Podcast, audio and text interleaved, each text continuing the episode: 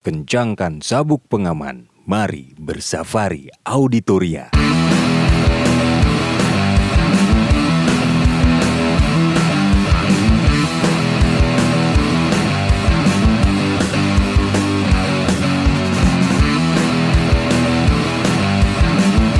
Halo, ke- ketemu lagi di podcast Safari Auditoria. Ini kali pertama podcast dengan sebuah band. Hari ini kita bertemu dengan Santi Karisma. Eh, ini akan diwakilkan sama tiga personilnya, yaitu Isa, Rio, dan Minyut, karena yang dua lagi berhalangan. Perkenalan dulu nih, Santi Karisma adalah band rock yang baru saja merilis single bertajuk Tiran, yang nanti akan kita bahas di belakang. Apa kabar kalian semua? Ki koya-koyane dewi atau ketemu ya sih? Padahal saben kesempatan ya ketemu ya. gimana gimana kabarnya Bi? Ya, alhamdulillah. baik, baik, baik, baik, baik semua. Baik-baik semua. Kan ini kan kita banyak membicarakan bahwa uh, musisi di tengah pandemi nih. Kalau kalian sendiri gimana? Uh, Apa nih? Apanya nih? kan kalian di pandemi ini tuh malah menelurkan dua single kan yang di Hingar Bingar Warta Bling Setan sama Tiran ini. Orang-orang tuh banyak kehilangan asa kalau kalian malah gas terus. Berkat vaksin ular bisa ular ya.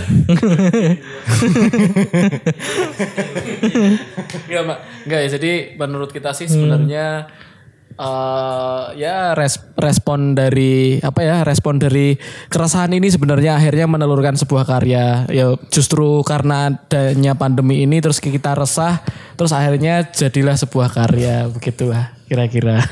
Ada yang menambahi? Enggak apa-apa nambah-nambah.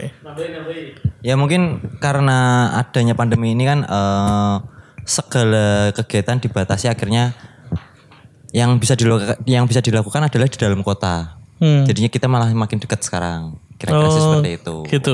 Dan sekarang juga punya studio sendiri ya? Iya. Alhamdulillah. Oh, berkat bisa ular. Nih kita balik lagi ke awal gitu. Kalau perkenalan kalian pertama kali dengan musik gimana? Eh, apa nih? Santi Karisma as a band? Kamu Oh, aku. sendiri-sendiri. Oke, mungkin Nah, nanti jawab sendiri-sendiri. Oh jawab sendiri-sendiri ya. Kalau aku perkenalan musik mungkin dari kecil ya pasti dari orang tua ya pasti orang tua tuh kebetulan teknisi atau apa ya ibaratkan bisa tukangnya power metal ya. Jadi satu tim sama power metal si ayah bapak dulu juga apa ikut tour bareng God Bless juga terus sempat juga bapak pernah cerita tuh eh, manggung bareng sama Sepultura waktu itu power metal. Jadi denger-denger ceritanya denger-denger kisahnya. Terus waktu kecil juga sering didengerin musik-musik keras. Akhirnya pertama kali kenal ya dengan musik-musik keras sih. Rock lah ibaratkan begitu. Kalau dari aku sendiri sih. Ketika membentuk Santi Karisma, pernah buat dengerin ke bapak? justru pernah ada satu lagu yang ngisi melodi itu malah bapak. Oh yang mana yang mana? Yang ya bukan ngisi sih tapi ngasih referensi. Mesti Pak Pak ini ada materi. Coba melodinya kayak gimana. Terus akhirnya kita kembangkan. Terus akhirnya jadi sebuah uh, part melodi lagu itu di lagu bukan asal. Waktu itu. Nah kamu yo, yo. Eh, kebetulan ayahanda dan ibunda itu adalah penikmat sama-sama penikmat rock. Eh, kalau ibunda itu lebih ke Rolling Stone, kalau ayahanda itu lebih ke Gees. Jadi basic rock dari kecil udah ada ya mungkin ya. Penyut, penyut. Kalau aku tuh aslinya nggak ada sama sekali. Terus kayak terjerumus dengan lembah hitam ini waktu kamu. Karena didoktrin mungkin ya. Tapi dulu sih dari ibu hmm. Eh, pernah ditarik ke Nasidaria. Oh iya. Ha, cuma nggak lama karena bapak nggak nggak bolehin untuk masuk ke situ. Anaknya itu posisi itu udah tiga, itu aku masih bayi. Ibu ditarik ke situ, tapi akhirnya suruh keluar lagi. Cuma kalau suruh nikmatin musik, ibu yang sering welcome ke semua genre. Mungkin dari ibu juga bisa. Mungkin ya. Ah, sama suka dengerin musik terus akhirnya aku juga ikut masuk ke musik juga Pola konsumsi uh, musik kalian akhir-akhir ini gimana? Maksudnya kalian itu uh, digging rilisan-rilisan baru gitu apa atau uh, based uh, rekomendasi dari platform digital gitu atau gimana? Kalau aku sendiri eh, mungkin kalau dari Santi Karisma mungkin eh, mungkin gini ya. Kita bagikan kita bagikan eh, mendengar musik itu dua dua cara ya. Yang satu yang satu itu kita as a pendengar, kedua as a apa ya musisi lah ibaratkan lah. Jadi itu dua dua hal yang berbeda bagi kami mungkin. Jadi ketika kami em, mendengarkan dengan mode as a musisi, eh, kita pasti akan digging sesuatu band-band baru lah yang lewat media digital Spotify mungkin atau YouTube dengan digging musik-musik baru, eh, aliran-aliran baru. Sebenarnya nggak nggak harus dengan sesuai dengan aliran kita ya. Bahkan kita dapat dapat dapat referensi itu banyak dari beda-beda aliran dari yang kita mainkan. Tapi kalau misalkan buat mode mendengarkan ya mendengarkan lagu mungkin mungkin akan sangat random sekali bagi personil-personil. Karena mungkin min- kalau ah, Minyut ini eh, biasanya suka dengerin punk terus mungkin Rio kalau dengerin musik rock rock yang lebih ke rock rock ngepop gitu ya kalau aku sendiri tuh akhir-akhir ini malah sering banget dengerin musik apa ya pop pop indie indie rock gitu. Yang kadang juga black metal gitu juga masih dengerin sih akhir-akhir ini. Gitu sih Kalau kamu gimana yo? Ya kurang lebihnya sama ya. Karena eh, konsumsi pri- pribadi itu eh, sebenarnya yang menunjang juga buat nantinya dibawa ke as a band seperti itu. sih. Ketika workshop itu ya? Yes, that's right. Aku random banget ya. Oh ya. Moodku pengen dengerin apa ya tak dengerin. Kalau posisi pas anak-anak mau buat lagu misal, Hmm. ya aku nyesuaiin aja. Berarti aku harus dengerin apa untuk materi Santi. Tapi kalau wa- waktu santai-santai yo, santai-santai semua laguku. Kadang malah seringnya aku di rumah nguliknya pang terus. Nah, Tiran ini dengerin apa apa deh? Tiran. Tiran posisi ini pas itu seringku ya. Band itu namanya. Gutermode. Aku termut. Gutermode ada The Vandals sih, cuma nggak nggak terlalu banyak. Cuma paling ingat Gutermode sih aku. Eh, kalau kalian sendiri waktu dengerin kalau waktu penggarapan Tiran kalian dengerin apa? Kalau aku sendiri sih ya apa ya kabeh tak oke soalnya. Hmm. Yang lebih spesifik ya sama sih sama kayak Minyut. Jadi kalau ketika buat workshop ya aku sendiri yang menyesuaikan biasanya yang tak dengerin ya Red Fang. Hmm. Ya tetap yang keras-keras yang bisa menunjang ke Santi juga. Eh, lagi seneng dengerin Red Fang yang album baru ya. Red Fang album baru sama black metal Div Division gitu. Terus juga ada yang trash-trash eh, Norway gitu loh. Ada Flertak dan nama-namanya itu susah kita hafalkan. Tapi eh, sangat mudah ditemui di Spotify. itu sih ma- yang mempengaruhi sih. Keberagaman referensi kayak gitu tuh ngaruh ke tes tes akan proses pembuatan gak sih? Atau maksudnya selera lah. Kan semua orang bisa buat lagu gitu tapi kan kayak lagu sing api sing piye kan tergantung rasa kan. Hmm, nah itu ngaruh nggak? Menurut menurut kami sih pasti akan ngaruh ya dari dari referensi yang sangat berbeda-beda terus akhirnya menghasilkan suatu karya yang yang mungkin eh, versi akhirnya jadi versi kita, jadi karakter kita, jadi identitas kita ya. Biasanya kan kayak gitu ngaruhnya ke situ. Cuman dari sekitiran ini memang agak unik sekali sih. Jadi dari beberapa eh, mungkin Rio dengerin apa, aku dengerin apa, jadinya dengan jadinya tuh dengan karya Tiran ini yang menurut kami itu baru, yang sebelumnya belum belum nggak kayak gini lah polanya Santi Karisma lah. Ya pengaruh banget sih. hmm. Karena eh akhirnya kan harus menggabungkan lima kepala ya. Hmm. Yang akhirnya nantinya jadinya jadi tiran itu sendiri. Ya referensi itu tuh sebenarnya buat bantu acuan kita sih. Pastinya pengaruh. Hmm. Kalau aku dengan adanya referensi tersebut, mungkin untuk ke depannya Santi bisa berkembang terus. Misalnya kita lima personil beda-beda, untuk jangka panjangnya itu bisa menyesuaikan pasar mungkin. Terbentuknya Santi juga garis merahnya itu musiknya Santi, orang-orang pasti mengira, wah lagu anyar mesti beda meneh iki. Wah Oh, kayak gitu. opo i?" Lah bikin penasarannya di situ sih. Eh, kalau lagu Tiran itu berbicara tentang apa sih garis besarnya Tiran. Tiran. awalnya kan judulnya Jahanam kan kenapa Iya, setelah jadi Jahanam, Jahanam, ganti Tiran betul. kenapa Karena eh, kurasi ya, waduh, kurasi. Butuh kurasi. Eh, kenapa jadi tiran itu karena eh, setelah dikaji ulang sepertinya cocok tiran karena membicarakan soal eh, Kekuasaan. ya lebih kekuasaan itu sendiri ya penyalahgunaan kekuasaan lah. Hmm. Yes. Di era pandemi lagi. Wah. Jual beli lah. Berarti ini yang nulis lirik kamu yo. ya, kebetulan saya sendiri. Kalau ini ah, kesadaran akan sosial politik itu datang dari kapan yo? Kesadaran akan sosial politik itu sebenarnya Buat kamu. menggebu mengge- menggebu-gebu sebenarnya dari dulu ya dari saya masih muda ya, udah muda. Karena eh, sebenarnya saya saya sendiri suka dengerin Iwan Fals. sing sing ngerti-ngerti soal kok ngono lho. Nah, akhirnya yo terbawalah sampai sekarang. Ini tuh lagu yang bertema tentang kayak gini tuh baru ini ya pak? Kayaknya ya. Eh bingar-bingar kemarin ya? Oh iya. Dogmatis, Oh dogmatis juga ya. itu juga sosial politik. Itu masih eh, satu tema apa? Ya masih satu ranah lah. Satu ranah ya? Ah. Hmm. Kan tidak semua orang tahu bahwa eh, Santi Karisma itu tuh diambil dari nama tongkrongan sebenarnya Hmm. kan, dari nama angkringan loh. Itu gimana? Bisa diceritain ya? Jadi ada angkringan namanya Warung Mbak Santi Di mana tuh? di Taman KB Oh iya. SMA 1.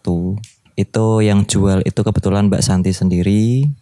Lalu ada dua anaknya itu namanya Tika dan Risma. Nah, akhirnya eh, setelah cari nama pusing si Isa kebetulan kesurupan ya kan. Muncullah nama Santi Karisma dari situ. Enggak awalnya Santi Karisma itu Santi Karisma awalnya judul album kita sebenarnya. Oh, gitu. Kita belum mem- memutuskan sebuah nama nama band waktu itu tapi kita wah kayaknya albumnya Santi Karisma keren nih. Kita akan ngulik musik-musik yang yang stoner yang yang progresif nama Santi Karisma buat album tuh kayaknya oke. Nah, tapi jundrung-jundrungnya kita nggak menemukan nama yang tepat. Akhirnya nama Santi Karisma kita yang yang itu ambil, yang kita ambil sih. Medio tahun berapa tuh kalian nongkrong di, di Santi itu? Wah kalau kalau kalau apa kalau kita nongkrong di Santi itu mungkin awalnya dari aku sama Rio ya yo. tahun 2010 kali ya yo.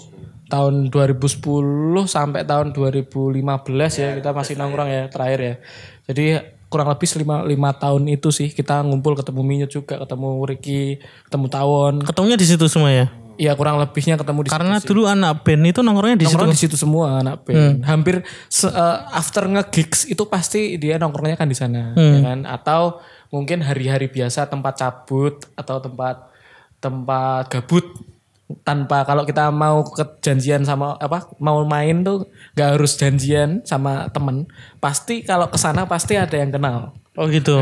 Eh, kalian berarti terbentuk tahun tahun 2012 sih. 2012. Ketika kalian membentuk band itu Santi Karisma itu, seangkatan kalian tuh mainan musik apa? saat itu hardcore ya jelas ya.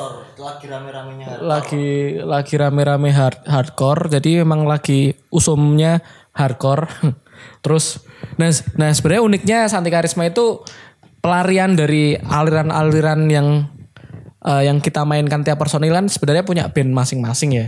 Nah kayak aku aku ini Hardcore juga ya? aku enggak aku waktu itu metalcore Oh, metalcore. Rio yang hardcore Rio yang hardcore Minyot hardcore Apa namanya? Reload Again. Rio waktu itu roll again ya sama karo apa ya POP Oh iya. iya.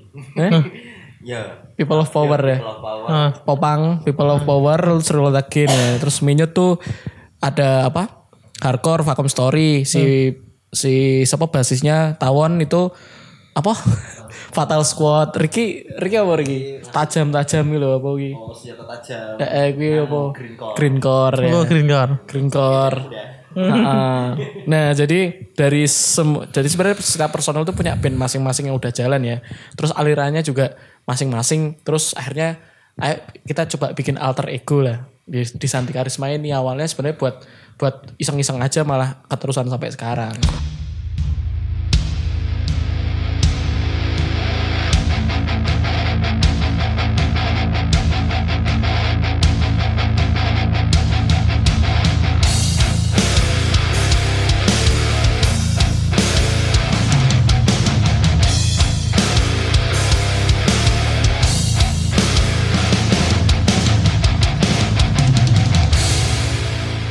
Terus apa eh, pertimbangannya ketika memilih stoner rock?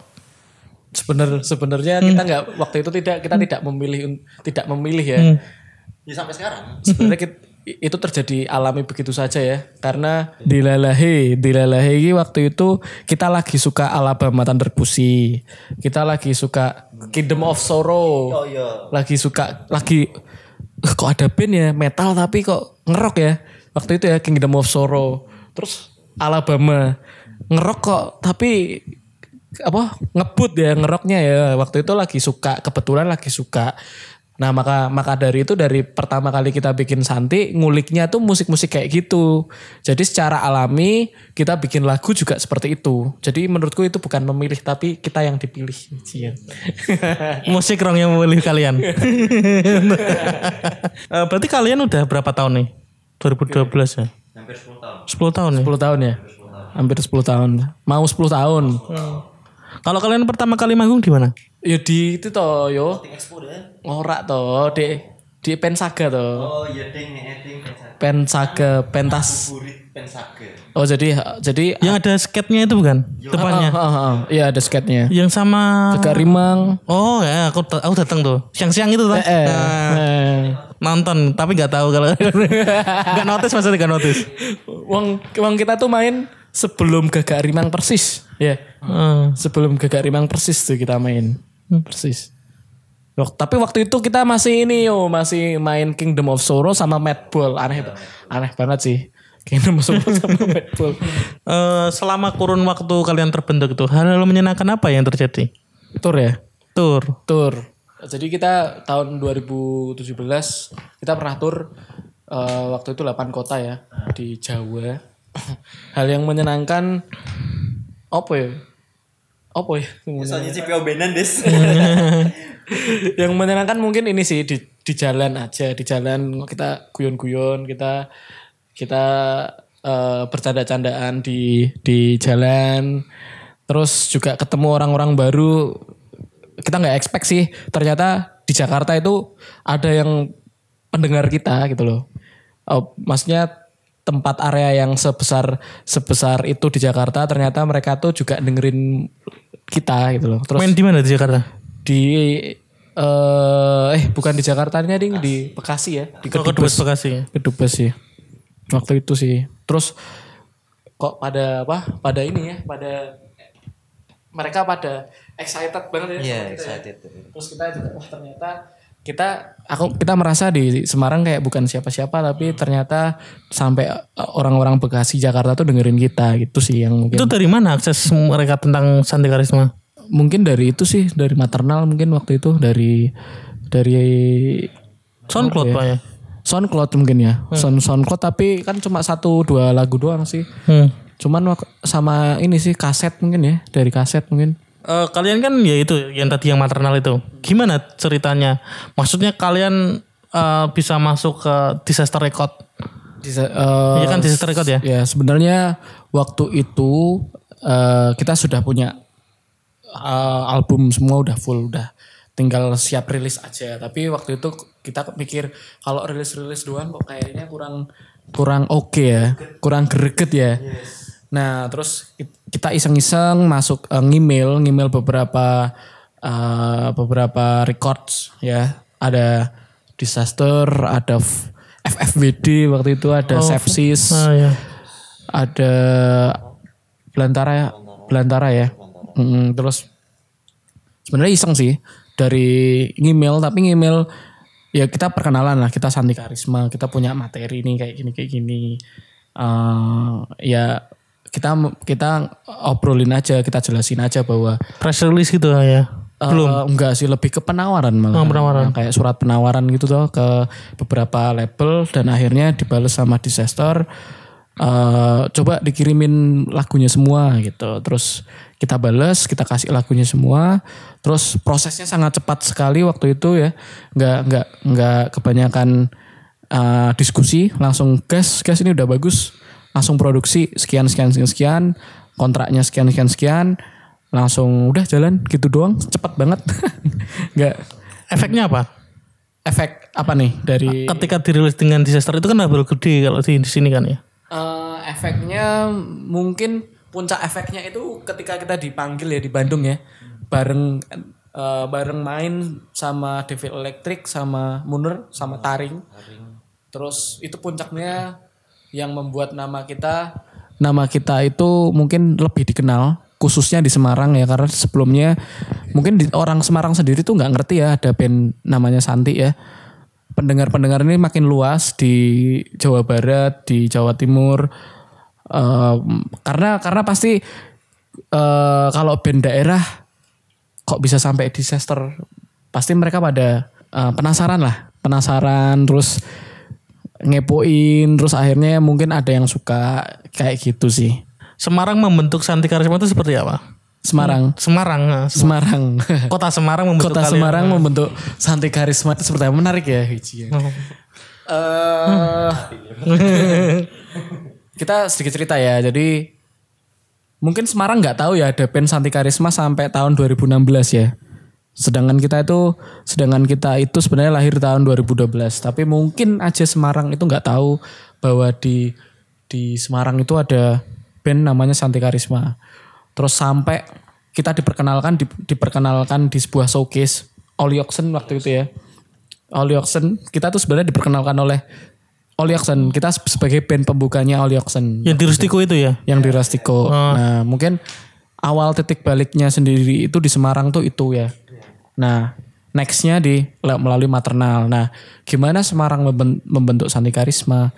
Sebenarnya em, sebenarnya mungkin nggak ngerti ya, nggak nggak nggak ada kurang ada impactnya sendiri sih mungkin kalau dari Semarang karena kita pun sebenarnya kurang no- jarang nongkrong ya jarang nongkrong kita jarang mungkin jarang eh, bergaul atau berkomunikasi dengan teman-teman sesama musik di di Semarang. Jadi mungkin Semarang itu tidak ada kurang ada impactnya sendiri sih buat membentuk Santi Karisma mungkin ya. Mungkin begitu nggak teman-teman? Kurang lebihnya sih. Kurang lebihnya begitu ya? Kurang lebihnya begitu. Eh kita bener-bener mandiri ya. Guys kita independen banget mandiri. Kita ngerasa ada momen waktu itu kita sendiri banget ya nggak nggak ada yang kenal nggak ada yang wah sing meh ngundang kita siapa ya gitu Heeh. nah sampai mungkin mungkin mungkin Semarang itu eh, ada Semarang membentuk Santi Karisma itu mungkin di dua tahun tiga tahun terakhir ini ya mungkin ya Tentang apa? Semangat tentang berkualifikasi. semangat eh, membangun sebuah industri, semangat membangun sebuah kolektif, tentang semangat membangun membangun apa ya? Eh, Skena. skena lah. Jadi kalau kalau ba- kalau bahasa kalau bahasa kita tuh energi sih. Jadi menjaga nyala api Semarang tuh tetap ada gitu loh.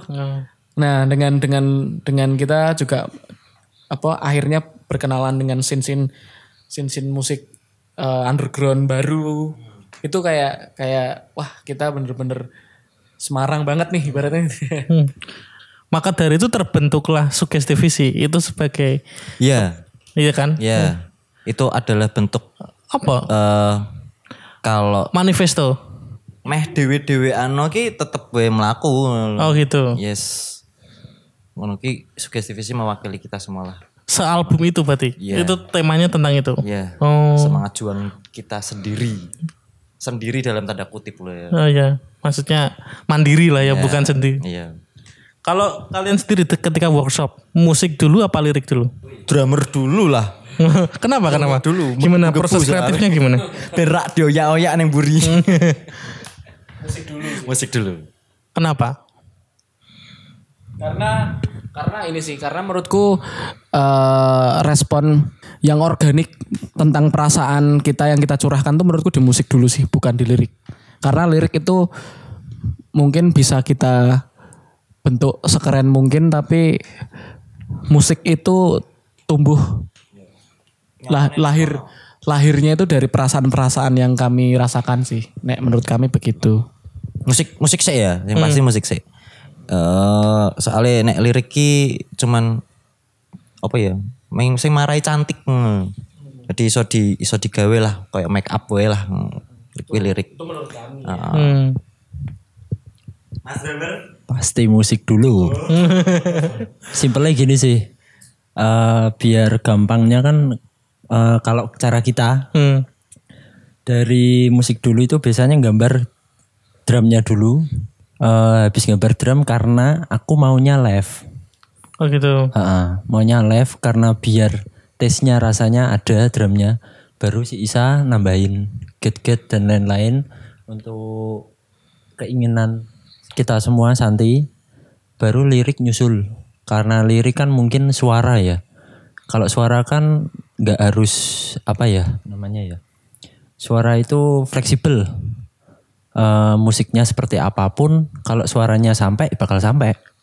Hmm. Kalau dari suara dulu mungkin bisa. Musiknya baru muncul cuma menang di suaranya aja. Cuma kalau kita memang benar-benar di musiknya yang kita rasakan untuk orang-orang sih. Kalau perihal lirik, ah, Santi Karisma kan liriknya kan dominan marah-marah. Kenapa? Saat ini ora nesu-nesu sih bisa. Kan mau sing sis diomong ke Isa, cuman ben keren wae. Eh sebenarnya bukan marah-marah ya, tapi lebih ke oh ya.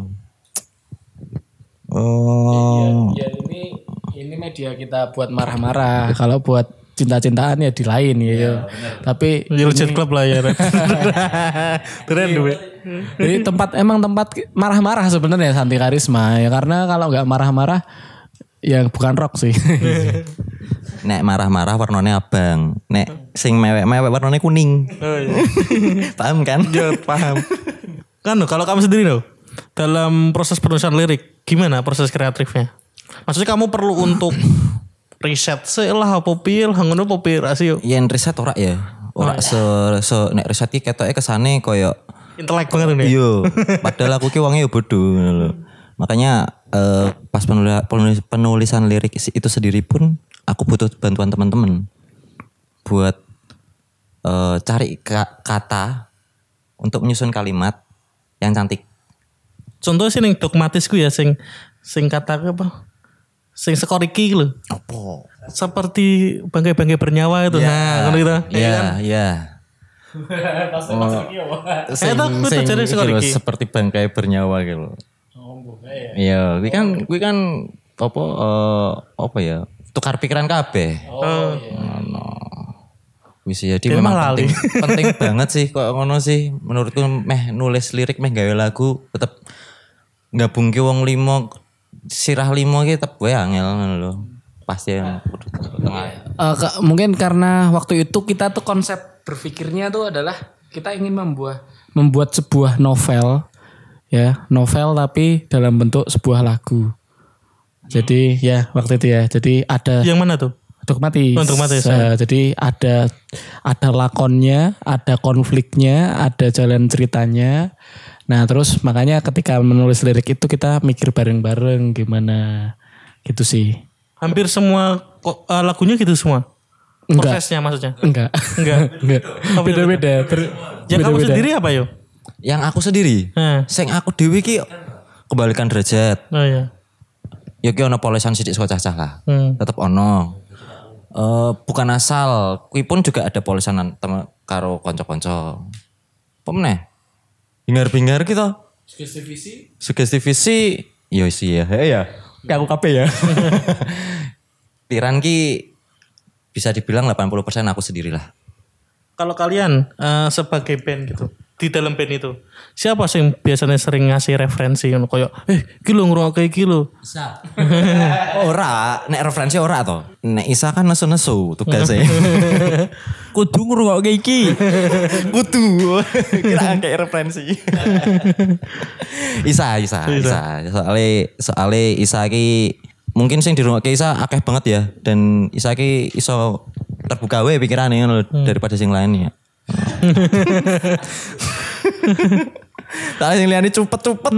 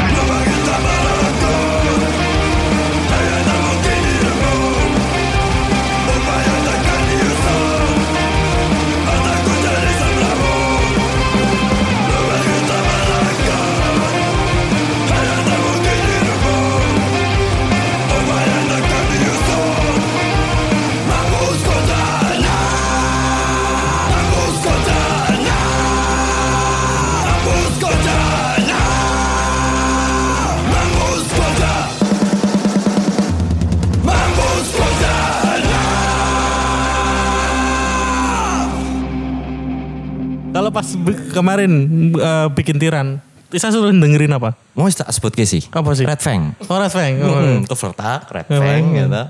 Ya, ya kui memang referensinya Dewi sih. Sing sing menurut kita kui soalnya mereka dua band itu sa- ada cukup keren sih di mata kita Santi Karisma. Aku dan duga sih karena kan ketika dengerin si Tiran itu ada part-part blast beat yang sebenarnya ini mirip-mirip kayak Kevertak kan. Hmm, hmm. Nah, Iya. oh, Iya. kayak gitu toh. Jadi itu sebenarnya ya karena pengaruh itu tadi ya, referensi itu tadi. Yes. Eh, kan kalian kan di album pertama itu kan yang sugestif itu kan masih rada kental Alabama Thunder Pushing-nya itu. Hmm. Kalau yang kedua itu kan sing rilis di Bandcamp itu loh. Yang itu kan lebih ke punk itu kan. Kalau yang ini kan lebih ke explore lagi yang berbeda. Kenapa? Pertimbangannya itu. Orang ano pertimbangan apa apa sih? Eh, Apakah harus di konsep harus berbeda setiap enggak. periode? Sebenarnya sebenarnya kui eh, hasil eksperimen. Oh, hasil eksperimen di mana si Minyut sendiri ki sajane kan seneng pang loh. gitu. Tapi drum-druman iki Pit, tapi drum-druman iki hardcore banget kan wagu. Kita tambahin ya, mungkin ini ini salah satu uh, tribut sih menurutku sih, eksperimen tribut tribut buat mungkin kalau dari uh, wah Minyot suka pang, ayo kita bikin bikin yang beatnya kayak pang, terus wah aku mungkin wah Rio suka Red Fang, coba cari eh, nyanyi-nyanyi apa apa alunan-alunan yang ala-ala Red Fang. Terus aku suka black metal, terus ada ada part black metal, terus si Tawon suka metal, ya terus ada part-part metalnya. Jadi kayak ini eh, bener-bener eksperimen banget buat kita. Yang penting kita seneng gitu sih. Dari kitanya sendiri sih. Gitu. Ini kalau kalian sendiri ini di beri referensi ke teman-teman. Kalian lagi seneng dengerin musik apa? Secara pribadi aja. Secara pribadi Kalau ya. kamu bisa apa sih? Aku lagi suka dengerin musik-musik Indonesia jadul sih, kayak Chandra Darusman, kayak apa ki? Sopo kuwi jenenge? City pop city pop ngono ya. Heeh, city pop city pop kono Krisya sing jadul, terus Uta Uta Uta Tali Kumawa. Wah, nah kayak ngono nah aku secara pribadi ya lagi lagi ngulik banget sama musik-musik kayak gitu sih kalau aku. Nah aku aku lagi berkutat banget ning tahun 90-an. Oh, akeh ya, akeh banget ya. Oh iya ono The Killers, ono Oasis, lagi Bu. Ra iso meninggalkan kui lah. Tahun The Tahun-tahun itu aku ra iso urung iso meninggalkan aku. Mr. Brexit ngono. Yes. Aku lebih yo aslinya kuwi juga. Yes ngono wae. Cuma apa nek akhir-akhir ini karena apa pingin pingin refresh ya musik-musik santai sih band Semarang Apa? Saturn Return Oh, Saturn Return. Hmm, itu itu sering itu terus Holocaust kau. Coastline judulnya. Apa mana ya? Yo yo John Mayer. Oh, jenuh. malah malah sing apa namanya? Sing sering tak dengerin akhir-akhir ini tuh.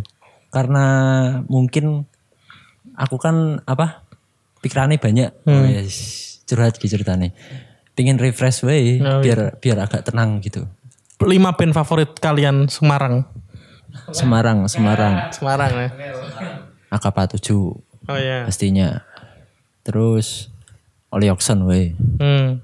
enak terus oh itu Saturn Return oke karaoke sama satu nih si tak ling-ling si Yo, ya nah aku sing pertama nganu Santi Karisma Dewi. Oh iya.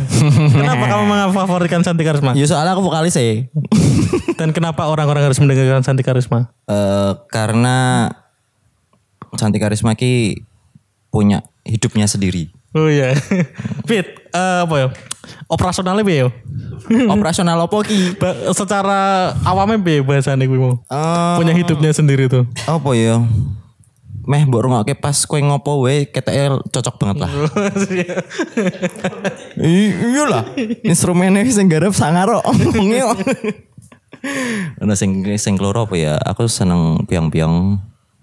Terus eh Yellow. Aku ngerokok Yellow ya nan. Hmm. Terus apa sih?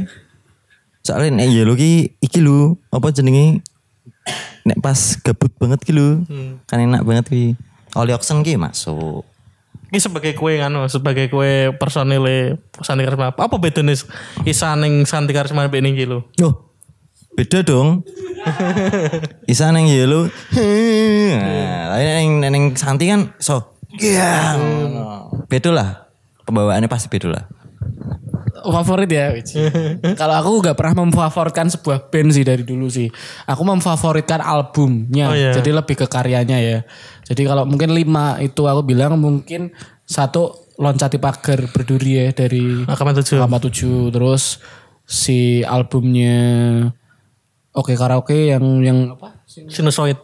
Sinusoid ya Sinusoid waktu itu. Lips to Lip Sync yang Anu, apa Room for Outside itu. eh, itu ya? Eh.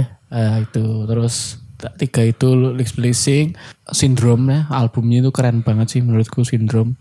Sama Sunday Sunday Set Story itu ya juga albumnya juga bagus sih kalau dari Semarang ya karena Semarang. karena menurutku Semarang susah ya kalau ngomongin album. Mungkin band banyak band bagus tuh banyak Hmm. ya kan? Tapi menurutku band itu belum belum disebut band kalau dia belum punya album sih. Menurutku gitu. Karena se- semua orang bisa bikin band bagus lah menurutku. Tapi eh, orang yang sampai berdedikasi terhadap bandnya sendiri sampai dia bikin album itu di Semarang sendiri mungkin nggak banyak ya. Untuk Santi Karisma, uh, menilai sebuah album itu berarti sebagai apa? Validasi atau apa? Atau Eh, kalau tadi itu kamu bilang uh, album adalah sesuatu hal yang penting. mungkin kayak ibaratkan gini ibaratkan album pertama itu kayak lulus SMA ya kita ya wajib lulus SMA ya wajib toh. Nah terus album kedua itu kita pem, pem- apa ya namanya pendewasaan. Nanti itu skripsi ibaratkan. Kita harus lulus kuliah ya kan? Terus album ketiga mungkin itu saatnya mungkin saatnya cari duit ya kan kayak yo cari kerja gitu album keempat itu biasanya kita udah mapan kerja kan yaudah kita senang-senang ibaratkan step jadi kayak step-step dalam kehidupan sih menurut kita begitu Tadi kan Semarang. Kita buat lebih luas lagi. Kalau Indonesia, Indonesia ya. Nah kalau Indonesia, kalau aku sendiri band yang favorit itu mungkin band bisa kalau band-band ya. Keren tuh menurutku Burger Kill sih. Burger Kill gak ada matinya ya Burger Kill. Burger Kill tuh keren terus apa ya? Sore sih mungkin keren tuh sore. Sore terus apa akeh ya. Iya band-band city pop tuh albumnya keren-keren tetep jelas. Krisye itu albumnya keren-keren. Terus ini aku lagi, lagi suka albumnya ini. Bilal Indrajaya. wih. oh iya, tahu. keren banget tuh. Nek Indonesia ya. Iya. Indonesia ki belum ada yang bisa menggantikan kamar gelap nek gua aku. Kamar gelap ki efek rumah Efek kaca. Rumah kaca, sinestesia. Muner ya. Munar. Muner kanggo rong-rongan ki enak banget. Ono sih sedikit, nah sedikit. Lawas banget mesti. Kita ijik kuwi cok sih ono nih sini aku sih. Apa nyut? The Milo. Oh demi lo. Demi lo. Milo wis kuwi sih. Sing paling sing paling taklik banget malah kuwi Hmm. kalau band yang sing banter ya Hmm. tetap Burger Kill pasti itu hampir albumnya semua tak dengerin sama oh ya Dead Squad Dead Squad. sing paling terbaru sih Oh iya, yang vokalis baru ini. eh, eh. Hmm. Ikui nek band Bandung ki ono siji sih band Bandung eh Noksa tuh udah Bandung ya Jakarta. Jakarta ya Jakarta Noksa Hmm. Noksa itu terus sing ah Raja Singa. Singa. Hmm. Cuma masih banyak sih. Sing sering tak denger dengerin itu sih. Ini kita lanjut. Kalau ini, menurut kalian, musik rock itu masih bisa menjadi eh, corong untuk mewadai isu-isu sosial politik kayak tadi nggak sih? Yo. Masih relevan nggak sampai hari ini menurut kalian? Yo relevan banget lah Masian lah. Yo nek relevannya pasti relevan nyatane slang yo si ono wae kan sampai saiki nek relevan pasti masih re- relevan. Cuman tinggal tinggal apa eh, pendengarnya siapa? Siapa juga kan yang dengerin kuwi sih menurutku. Di titik apa kalian merasa kalau band ini tuh bisa terus berjalan? Maksudnya kan awalan kan paling kan alah ki paling nggak seneng seneng sih gue yuk set- setahun rong tahun baru kok Sampai di titik ini kita belum merasa seperti itu. kenapa kenapa karena karena yo ya ya apa maksudku realistis sih menurutku eh di Semarang Semarang ini kita masih ada itu udah bersyukur sebenarnya ya. Jadi di titik apa kita bisa sampai apa bisa terus-terus tuh justru kita sedang mempertahankan keutuhan sebuah band sih di fase-fase sekarang ya karena contoh misalkan kayak ada yang beberapa sudah nikah, ada yang mau nikah, ada yang udah punya anak. Jadi kita sedang memperjuangkan itu sebenarnya.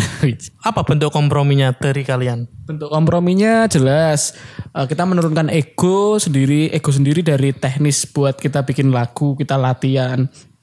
Cara eh, teknis nurunin egonya tuh gimana sih? Yang mungkin awalnya kita tuh perfeksionis ya dalam membuat sebuah lagu atau rekaman tuh kita bener-bener perfe- perfeksionis harus di studio lah, harus workshop lah. Nah sekarang ada kompromi yaudah yang penting kita sekali ketemu bikin jadi lagu. Sekali ketemu rekaman selesai. Nggak usah bagus-bagus nggak usah perfect-perfect yang penting jadi dulu aja itu udah bersyukur. Terus kompromi buat mungkin jadi jarang latihan jarang nongkrong.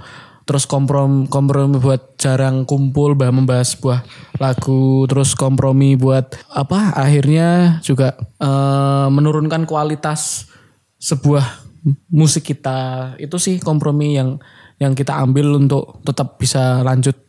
Karena kalau kita pakai pattern-pattern lama kita harus workshop lah kita harus di studio proper kayaknya agak susah di zaman sekarang sih. Dengan adanya kompromi itu efeknya?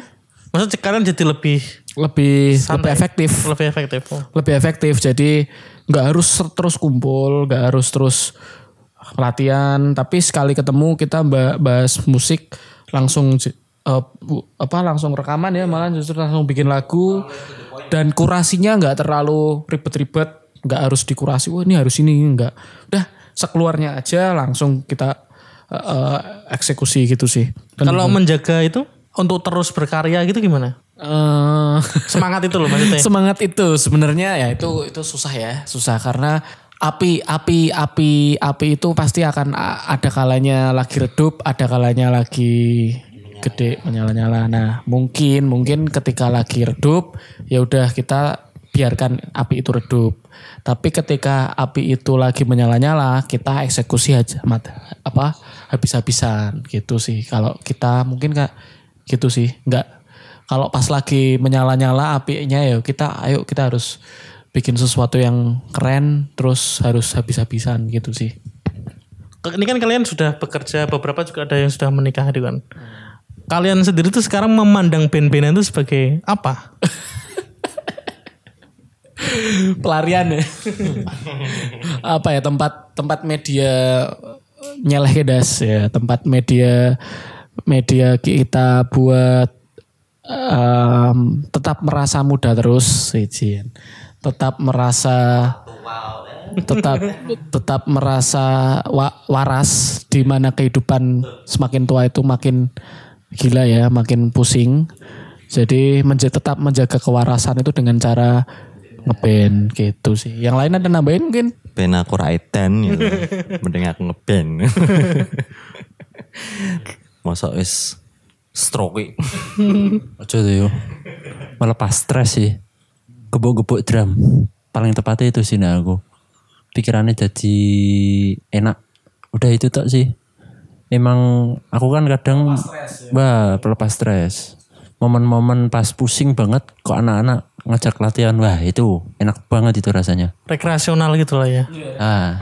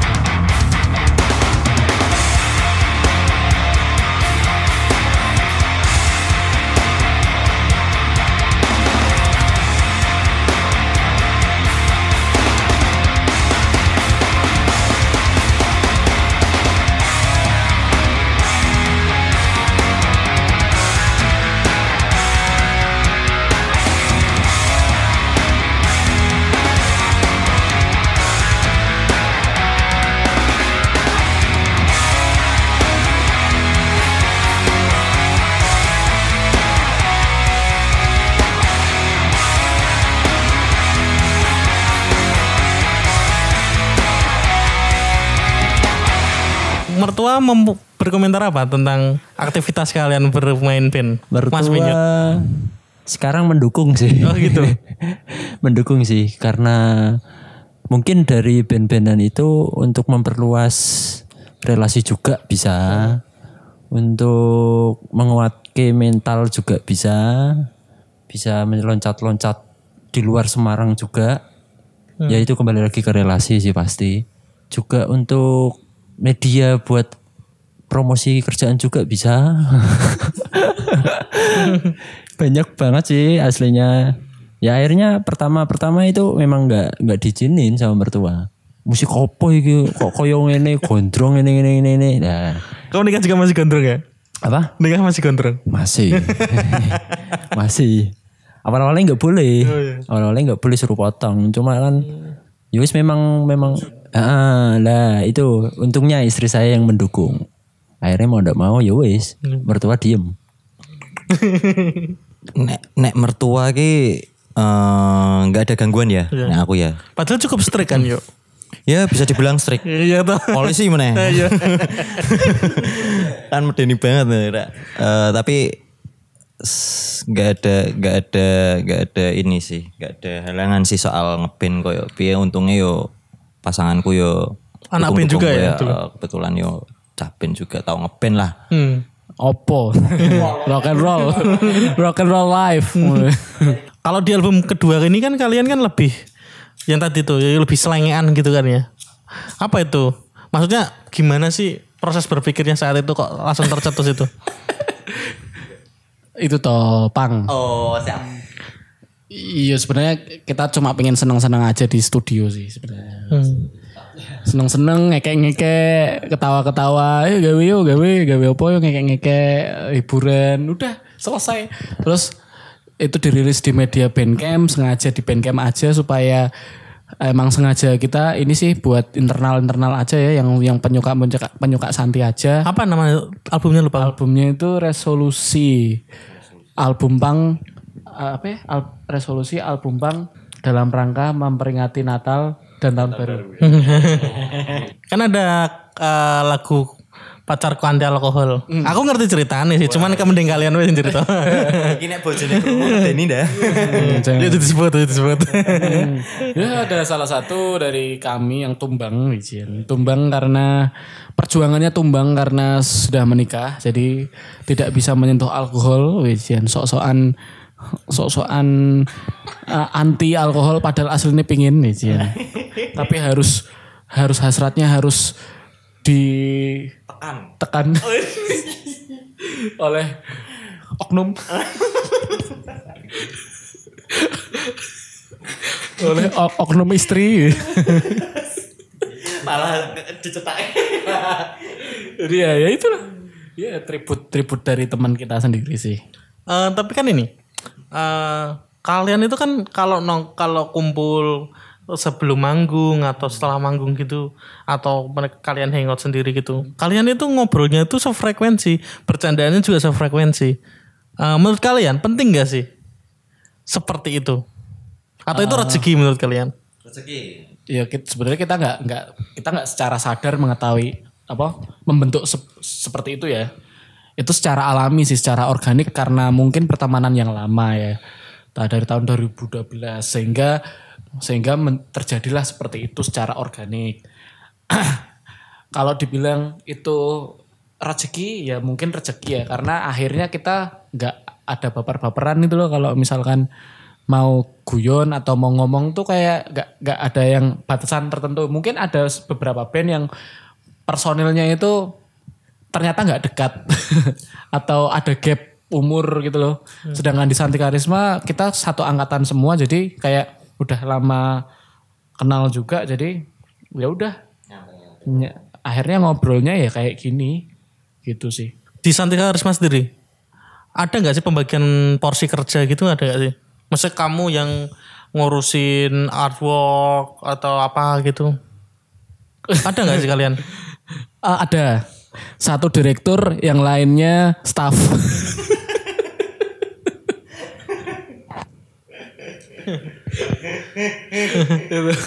Human resources ya ya ya inilah. Ya biasalah. Apa namanya? Pak pasti ada eh eh, ada apa ya? Apa apa ya? Pasti ono ya ya, cuman Tergantung porsi lah. hmm, mungkin Kapasitas bocah ya. Nah, mungkin mungkin ini sih kayak ada satu ya bener dong direktur ya mendirect semua ya. terus terus ada teman-teman yang lain tuh untuk membantu eksekusinya itu ada lah pasti ada gitu. Kalau eh, kalian pribadi, eh, kalian sendiri, mana rilisan Santi Karisma yang kalian favoritkan? Hmm, dogmatis. Kenapa?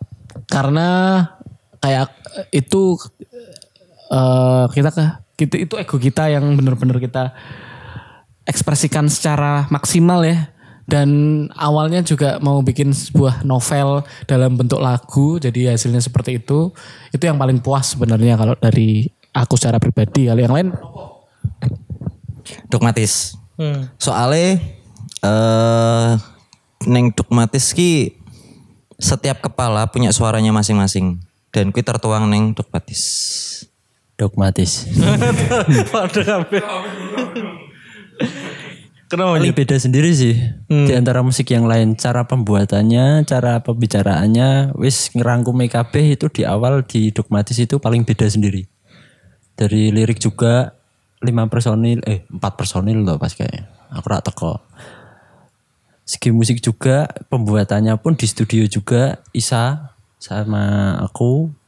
Itu nguliknya di studio juga. Untuk gitarnya dan bassnya itu juga random. Langsung di situ nemuin tag langsung dan hasilnya memuaskan. Maksimal banget. Yang usul eh featuring sama Fajra Oki siapa? Rifki ya Rifki Oh, malah. Rifki. Kenapa? malah Rifki. Bingung apa ya gue Itu part yang cewek itu udah ada dulu apa gimana? oh Jadi ini menarik ya, ini the real kolaborasi ya. Enggak kita minta tolong buat orang vokalis buat nyanyiin. Ya ini benar-benar the real kolaborasi. Jadi di part itu sud- memang sudah ada gitarannya. Terus kita lem gi- gitarannya belum jadi sebenarnya. Gitarannya masih masih guide gitu loh. Terus kebetulan ada vokalis cewek Fajra bersedia buat kolaborasi dengan kita. Eh, teknisnya waktu itu kita kirim guide-nya. Terus aku bilang, ini mau dibikin kayak gimana mas? Terserah ini kolaborasi. Silahkan bikin terserah dirimu. Lagunya tuh liriknya tentang apa? Liriknya ngomongin tentang ini. Silahkan tulis lirik sendiri. Silahkan bikin nada sendiri. eh, berkreasi sendiri. Eh, dan ngerespon musiknya kita dogmatis ini kayak gimana silahkan. Nah akhirnya si Fajra waktu itu eh, kehebatannya si Fajra ya bisa bikin nyanyian kayak gitu ya. Yang akhirnya wah tanpa kita kurasi sebenarnya langsung wah itu udah bagus banget langsung aja sikat. Dan waktu teknisnya uniknya wah itu saksinya banyak banget tuh. Ada Oli Oxen, ada ada beberapa orang kru juga. Waktu tag itu cuma one tag aja. Yang lain pada ngowoh, pada nggak percaya. Ih, gila satu kali aja udah keren gitu. Udah bungkus. Padahal kita sewa 7 jam ya. Padahal kita sewa 7 jam buat dia. Eh, cuma satu tag satu satu tag doang udah bagus anjir. terus eh, terus pada ngowoh semua nggak pada nggak pada percaya ya kalau ternyata cuma satu tag aja udah oke. Gitu sih waktu itu ya. Keren sih Fajr ya. Sekarang kalian nggak kalian ngomongin kolaborasi tadi. Seberapa penting kolaborasi menurut kalian? Seberapa penting? Kan kalian dulu kolaborasi juga sama Prigel, sama Aziz. Aziz, gitu-gitu kan? pernah sama Anto juga.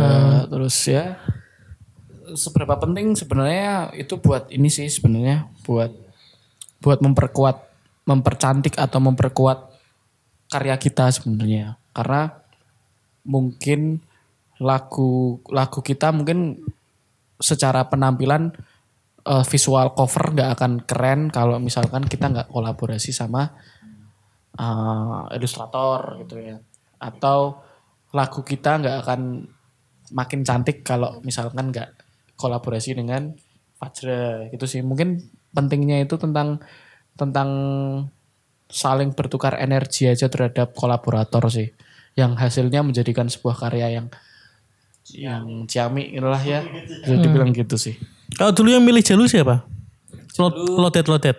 Lodet ya kita bareng-bareng ya waktu itu ya. Kita dari dari siapa ya itu ya ya? Lodet ya? Kenalan kenal dari mana ya? Afri, dari Afri. Oh ya Afri menyarankan waktu itu. Entah kamu di mana sekarang. entah kamu di mana sekarang Bang. waktu itu Afri yang menyarankan Lodet yang kenalin ya akhirnya ya. Terus yaudah jangan langsung. Nggak kebanyakan kurasi. Udah ini aja bagus. Terus kalian kan cukup menjadi perbincangan gitu kan kayak kalian satu band tuh rukun sekali kalau manggung gitu kan. Pacar kalian dateng terus apa? Jaga jaga merchandise. Kalian pergi juga bareng ke mana-mana bareng gitu. Gimana? Maksudnya hmm, kohesivitas kelompok itu tuh terbentuk sendiri apa gimana? Santi itu bisa kumpul karena ada ibu-ibu. ibu Santi. Yo yo kuwi bentuk sinergi ya. Waduh. Jadi jadi eh eh, apa ya ngeband iki ora semata-mata ning sing ngeband tapi yo sing ning mburi yo ono lah pastilah. Lah jawabannya opo klise kabeh. Kalau kalau aku membantu menjawab ya secara teknis sebenarnya itu adalah media buat kita terus bisa ngeband sih sebenarnya ya. Karena tanpa adanya tanpa adanya mereka yang akur, hmm, kita nggak akan boleh dapat izin. Iya nggak? Ya, jadi itu cuma med- itu akal-akalan gimmick kita aja sebenarnya buat kita terus bisa ben-benan. Iya, tadi nggak so izin, malah mereka sendiri yang janjian. Hmm, Hmm, gitu.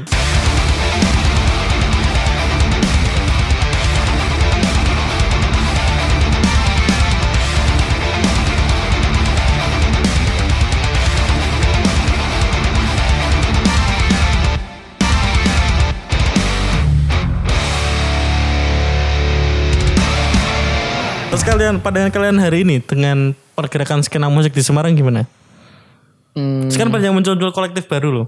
Ada Iya, Gemuruh, bagus sih. ada Suasua. bagus sih menurutku tumbuh secara organik ya. Eh, Orang-orang ada ada regenerasi baru secara tumbuh secara organik tanpa tanpa dibentuk oleh sebuah apa ya kota atau komunitas itu komunitas di Semarang tapi benar-benar secara organik aku lihat perkembangannya sangat bagus banget dan dan sangat berkualitas banget dengan mereka berani bikin eh, event gigs Eh, udah udah keren sih menurutku kalau zaman sekarang ya kalau yang teman-teman yang lain B Iyo. Yo nek menurutku regenerasi ini ya ki keren banget sih. Mungkin pas zaman kui dhewe meh ngopo-ngopo yo ora penak meh ning wah ki ono sing rodok ngene senior ki wah. Bodo amat lah kata lah. Iya, heeh, menurutku rak ono gap lah antara sing senior sapa sing junior sapa rak rak- malah ra ono malah junior senior senior. Apa ya? Sudah terjawab semua sih. Eh, ngono garapanku. Hehe. Kadang-kadang dari situ juga lebih menguntungkan juga karena mereka berani mendekati yang senior-senior. Mereka juga bisa dapat kerjaan dari mereka juga. Nggak tahu di luar band pun juga bisa. Seperti contohnya kemarin saya juga butuh butuh orang lagi buat kerja. Akhirnya aku mendekatkan cari-cari orang lah di skena musik dapat juga. Lah mungkin itu efeknya mereka karena mereka nggak ada gap dan lebih terbuka sekarang untuk medianya juga. Berarti menurut kalian budaya ewoh pakai ewoh itu penting gak sih hari ini? Gua Kenapa? Tuh kenapa? Karena itu yang membatasi diri kita Wijen di aspek apa pun ya di pekerjaan di ben-benan di usaha kalau kita ngerasa ewoh sama pakai ewoh itu itu yang membatasi diri kita sih karena karena eh, itu ya sebenarnya sudah mendarah daging ya di di darah orang Jawa. ya. Tapi tapi dewasa ini kayaknya Ewah pakai ewah sama hormat menghormati beda gak sih? beda beda jelas jelas. Kalau ewuh itu lebih ke ke apa ya? Sungkan. Ke sungkan tapi kalau menghormati ya jelas menghormati. Hurm, hur- eh, hormat gak harus sungkan. Tapi sungkan tuh biasanya ya kita hormat secara segala langsung ya. Tapi lebih tepatnya sekarang gini sih. Mungkin sekarang tuh era di mana kamu setuju karena setuju dan setuju untuk tidak setuju. Iya gue. Ya kamu sekarang itu eranya di mana kamu ketika setuju ya kamu beneran setuju. Ora karena sungkan, nggak karena apa? Nggak karena hormat, nggak karena apa pun, tapi karena setuju karena setuju. The real setuju. Dan kamu juga harus berani bilang eh, setuju untuk tidak setuju. Hmm. dan mem- menghormati pendapat dan menghormati ba- perbedaan pikiran gitu sih. Maksudnya eranya sekarang udah menurutku udah harus mulai seperti itu. Ibaratkan misalkan kamu setuju dengan musiknya Santi, yo kamu harus beneran setuju gitu loh. Nggak mau sekedar gimmick atau poser ya mungkin ya. Tapi kalau misalkan kamu nggak setuju dengan musiknya Santi, oh ya silahkan bilang tidak setuju dan kami akan sangat menghormati Pilihan itu. pilihan itu. Mungkin nggak di Semarang bisa sejahtera dari bermusik. Tidak, menurut kami tidak dari musik ya di Semarang tidak karena tidak ada eh eh musik apa dulu nih? Terserah kamu. Terserah. Santi karisma apa? Santi Karisma. Santi Karisma tidak karena tidak ada contohnya. Belum ada contohnya. Eh, band pendahulu kita yang yang hidup dari dari band-bandan. Tapi mungkin kalau aliran lain pop mungkin sudah ada contohnya banyak beberapa KME, Masih Daria gitu ya. Sidaria bisa hidup ya. Kami setuju sih dengan itu. Tapi kalau musik keras tip belum ada contohnya guys. Kalian, Po. Iya kita ya amin. Tapi kar bukan karena musik dong, karena kerjaan masing-masing biasanya malah jadinya. Menurut kalian, Pi? Bisa sejahtera nggak, yo? Nek sejahtera nek seko Atau mungkin ke- akan ke sana? akan ke sana sih. Karena musik iso Yo, yo sapa ngerti? Sapa sing sapa sing ngerti? Eh nek untuk saat ini mungkin ya bener sih omongan Isa sih mau eh urung ono contohnya. Hmm. Jadi belum ada bukti otentiknya. Hmm. Nek mungkin nek skopop paling make sense sih. Nunggu momen aja sih. Oh gitu. Nunggu momen aja sih. Kan nggak tahu ini ke depannya. Ke depannya kan kita nggak tahu musik rock itu segede apa. Nah, Mungkin jawabannya gini. Jadi kita eh, suk- sukses itu kan gabungan dari kita Kesempatan. kesempatan bertemu dengan kesiapan ya. Nah, mungkin saat ini kesempatannya Santi belum ada, tapi eh, tapi kita sedang mempersiapkan kesiapan itu sendiri.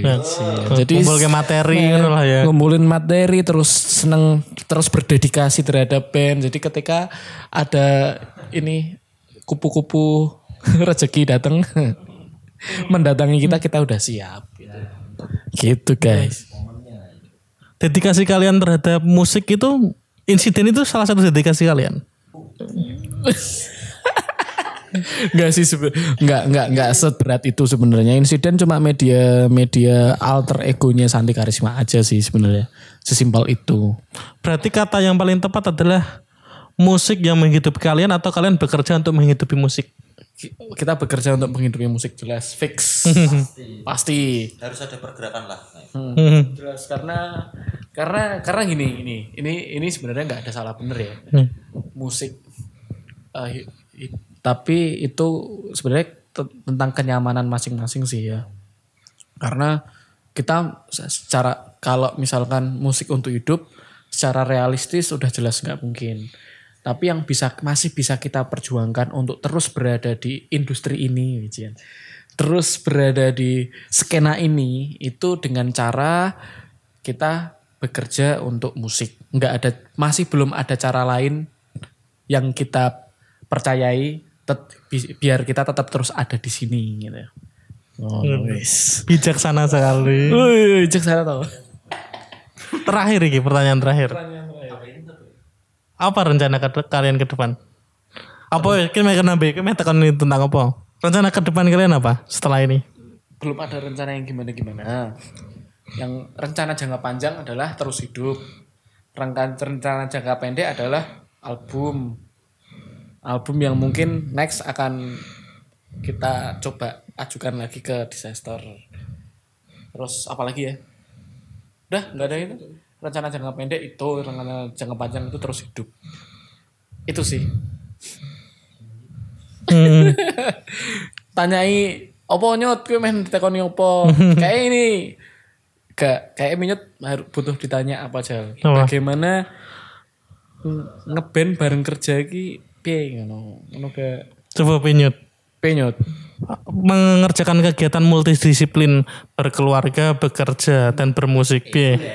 Angel gue. Tapi kan bisa. Iya sih. Iya kan ya. prosesnya panjang gue.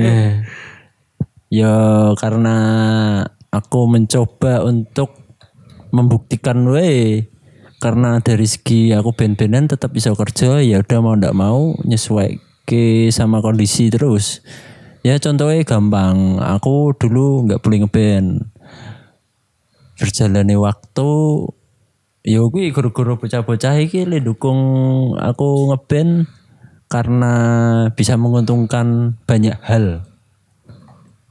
Kedua nih bojoku seneng band-bandan. Nonton, nonton, nonton konser. Itu yang lebih mendukung lagi. Yang ketiga eh dari band-bandan itu di dalam pekerjaanku ternyata juga menguntungkan.